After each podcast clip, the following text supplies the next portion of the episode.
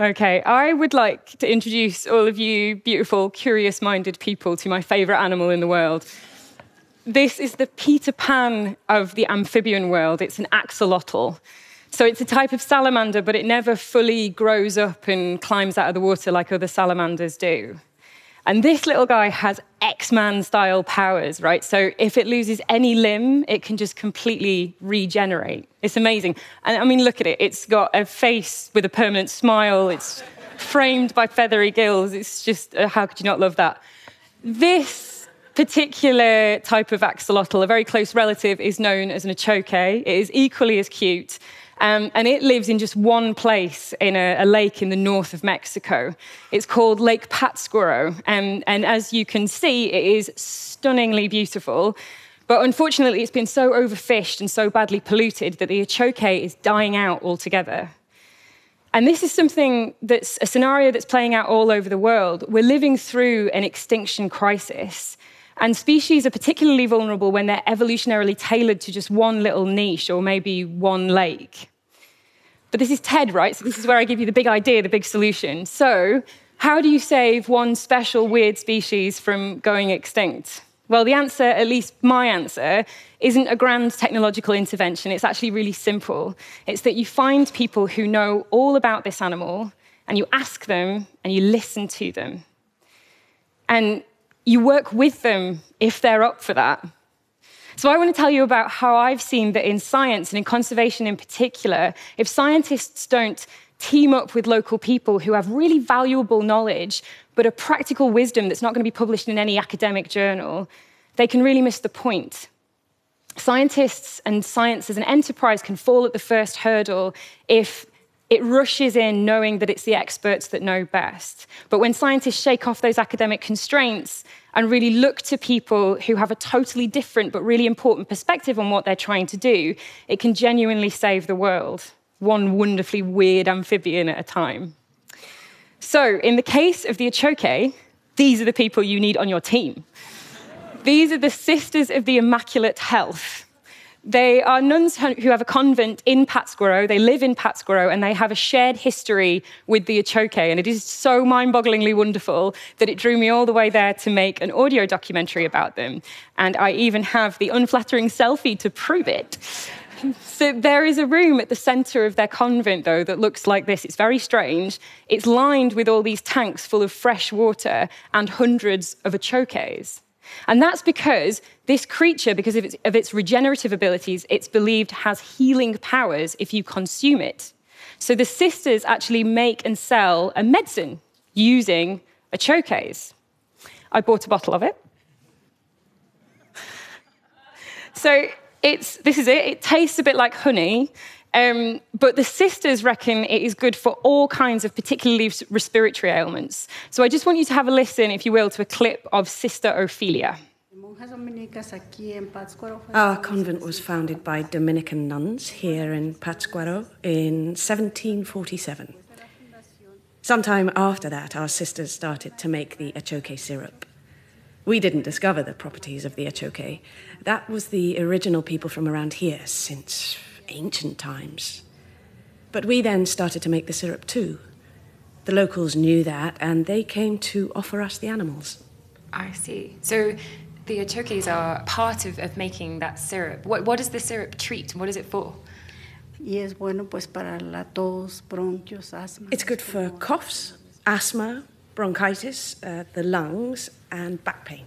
And so you've harnessed that power in a syrup, in a, in a medicine. Can you tell me how it's made? You're shaking your head and smiling. yeah, they're not for sharing the centuries old secret recipe. but um, this, this, this, the, the achoque, the decline in the achoque actually nearly put a halt to that medicine production altogether, which is why the sisters started this. It's the world's first achoque farm. So all they wanted was a healthy, sustainable population so that they could continue to make that medicine. But what they created at the same time was a captive breeding program for a critically endangered species. And fast forward a few years, and these scientists that you can see in this picture from Chester Zoo all, all the way over in the UK, not far from where I live, and from Michoacán University in Morelia in Mexico have persuaded the sisters, took years of careful diplomacy, to join them in a research partnership. So the nuns show the biologists how you rear perfectly healthy, very robust Pátzcuaro achoques, and the scientists have put some of their funding into tanks, filters, and pumps in this strange, incongruous, but amazing room. This is the kind of partnership that can save a species. But I don't think I see enough of this sort of thing. And I have been ludicrously lucky in my job. I've traveled to loads of places and just basically followed around brilliant people who are trying to use science to answer big questions and solve problems. So I've hung out with scientists who've solved the mystery of the origin of the menopause by tracking killer whales off the North Pacific coast. And I've followed around scientists who've planted cameras in Antarctic penguin colonies because they were looking to capture the impacts of climate change as it happens. But it's this team that really stuck with me, that really showed me the impact that these delicate but really important relationships can have. And I think the reason that it stuck with me as well is because it's not common. And one of the reasons it's not common is because our traditional approach of the hierarchical system of academic achievement doesn't exactly encourage the type of humility where scientists will look to non scientists and really ask for their input. In fact, I think we have a bit of a tradition, especially in the West, of a kind of academically blinkered hubris that has kept science historically an enterprise for the elite. And I think, although that's moved on, it continues to be its downfall on occasion. So here's my example from history and my takedown of a scientific hero. So, Ernest Shackleton and his transantarctic expedition more than a century ago, the celebrated ill fated adventure. On his way there, Shackleton just didn't listen to the whalers in South Georgia. They knew that region and they told him, You won't get through the ice this year. It's too widespread, it's too far north, it's too dangerous. And look what happened. I mean, granted, that great adventure, that story of heroic leadership that we still tell, where he saved every single one of his men, we wouldn't be telling that story if he'd just hightailed it for home and taken their advice but it cost him his ship. I would imagine quite a lot of cold injuries among the team, a good few cases of PTSD, and Mrs. Chippy, the ship's cat, had to be shot because the team couldn't afford any extra food as they fought to survive. Now, that was all a very long time ago, but as I've prepared for this talk, I've revisited some of the stories that I have covered where these really unusual collaborations made a real positive difference. So I spoke to former poachers whose knowledge of where they used to hunt illegally is now really important in conservation projects in those same places. And I spoke to an amazing artist whose own experience of mental health struggles has actually paved the way for him to take a role in designing and creating a new, really innovative and beautiful mental health ward in a hospital. Most recently, I worked here in the Chernobyl exclusion zone with a team of scientists that have been working there for decades. One of their experiments growing crops in that area has now turned into this. It's Chernobyl's first vodka.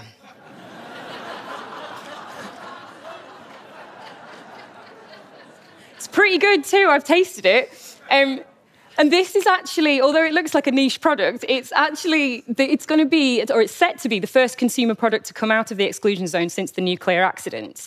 And that's actually the result of years of conversation with local communities who still live on the periphery of that abandoned land and want to know when they can and if they can safely grow food and build businesses and rebuild their communities and their lives. This was a product of humility, of listening. And I saw that in spades when I visited Pátzcuaro. So I watched as a decades experienced conservation biologist called Gerardo Garcia listened and watched super carefully as a nun in a full habit and wimple and latex gloves showed him how if you tap an achoque on the head really gently, it'll open its mouth so you can quickly get a DNA swab with a Q-tip. when scientists team up with, look to, and defer to people who have a really valuable perspective on what they're trying to do, but a totally different outlook, something really special can happen. Now, there is a a truly global and a very, very ambitious example of this called the International Panel on Biodiversity and Ecosystem Services. Now, that is not a snappy title, but stick with me. This organization includes more than 130 countries, and it's aiming to do nothing less than assess the state of the natural world across our entire planet. So, it recently published this global assessment on the state of nature, and that could be the foundation for an international agreement where all of those nations could sign up to finally take action to tackle the biodiversity crisis that's happening on planet Earth right now. Now, I know from trying to communicate, trying to report on reports like this, on assessments like this for a broad audience that these big international groups can seem so high level as to be kind of out of reach and nebulous. But there's a group of human beings at the center of them, the report's authors, who have this formidable task of bringing together all of that biological and ecological information that paints a clear and accurate picture of the state of the natural world. And 10 years before this panel even set out to do that, to put that assessment together, they created what's called a cultural concept framework. So, this is essentially a cultural concept translation dictionary, right, for all of the different ways that we talk about the natural world. So, it formally recognizes, for example, that Mother Earth and nature means the same thing. And what that means is that Indigenous and local knowledge can be brought into the same document and given the weight and merit that it deserves in that assessment of what our natural environment, what state our natural environment is in.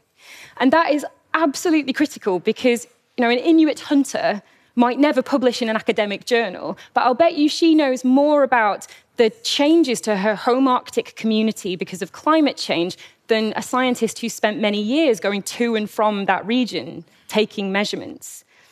And collectively, Indigenous people are the caretakers of an estimated 25% of the entire global land surface, including some of the most biodiverse places on the planet. So imagine how much we're missing if we don't cross those cultural boundaries, or at least try to, when we're trying to figure out how the world works and how to protect it. Every single research proposal is a new opportunity to do exactly that. So, what if every time a research project was proposed, it had to include a suggestion of a person or a group of people, local farmers, indigenous community leaders, nuns, that researchers wanted to bring into the fold, invite into their team, and listen to. I just want to let Sister Ophelia give her view of why she's so particularly driven and dedicated to the survival of the achoque. Sister Ophelia, do you think that saving this species from extinction is that part of your work for God? Bueno, es una responsabilidad de todo ser humano buscar no hacer daño a quien It's the responsibility of every human being not to harm those who live around us. That's all living things. We're all created not only just to survive, but to be happy and to make others happy. All of us here are providing happiness by protecting this animal and we're also making him happy. le estamos dando felicidad.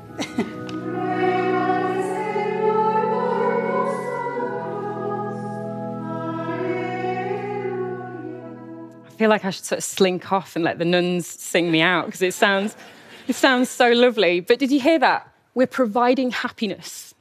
Now, that's not a protocol you'd ever see outlined in any formal research project proposal. but it's the impetus behind what's become the most successful breeding program in the world of an animal that was on the very brink of being wiped out. And isn't that just wonderful? Thank you.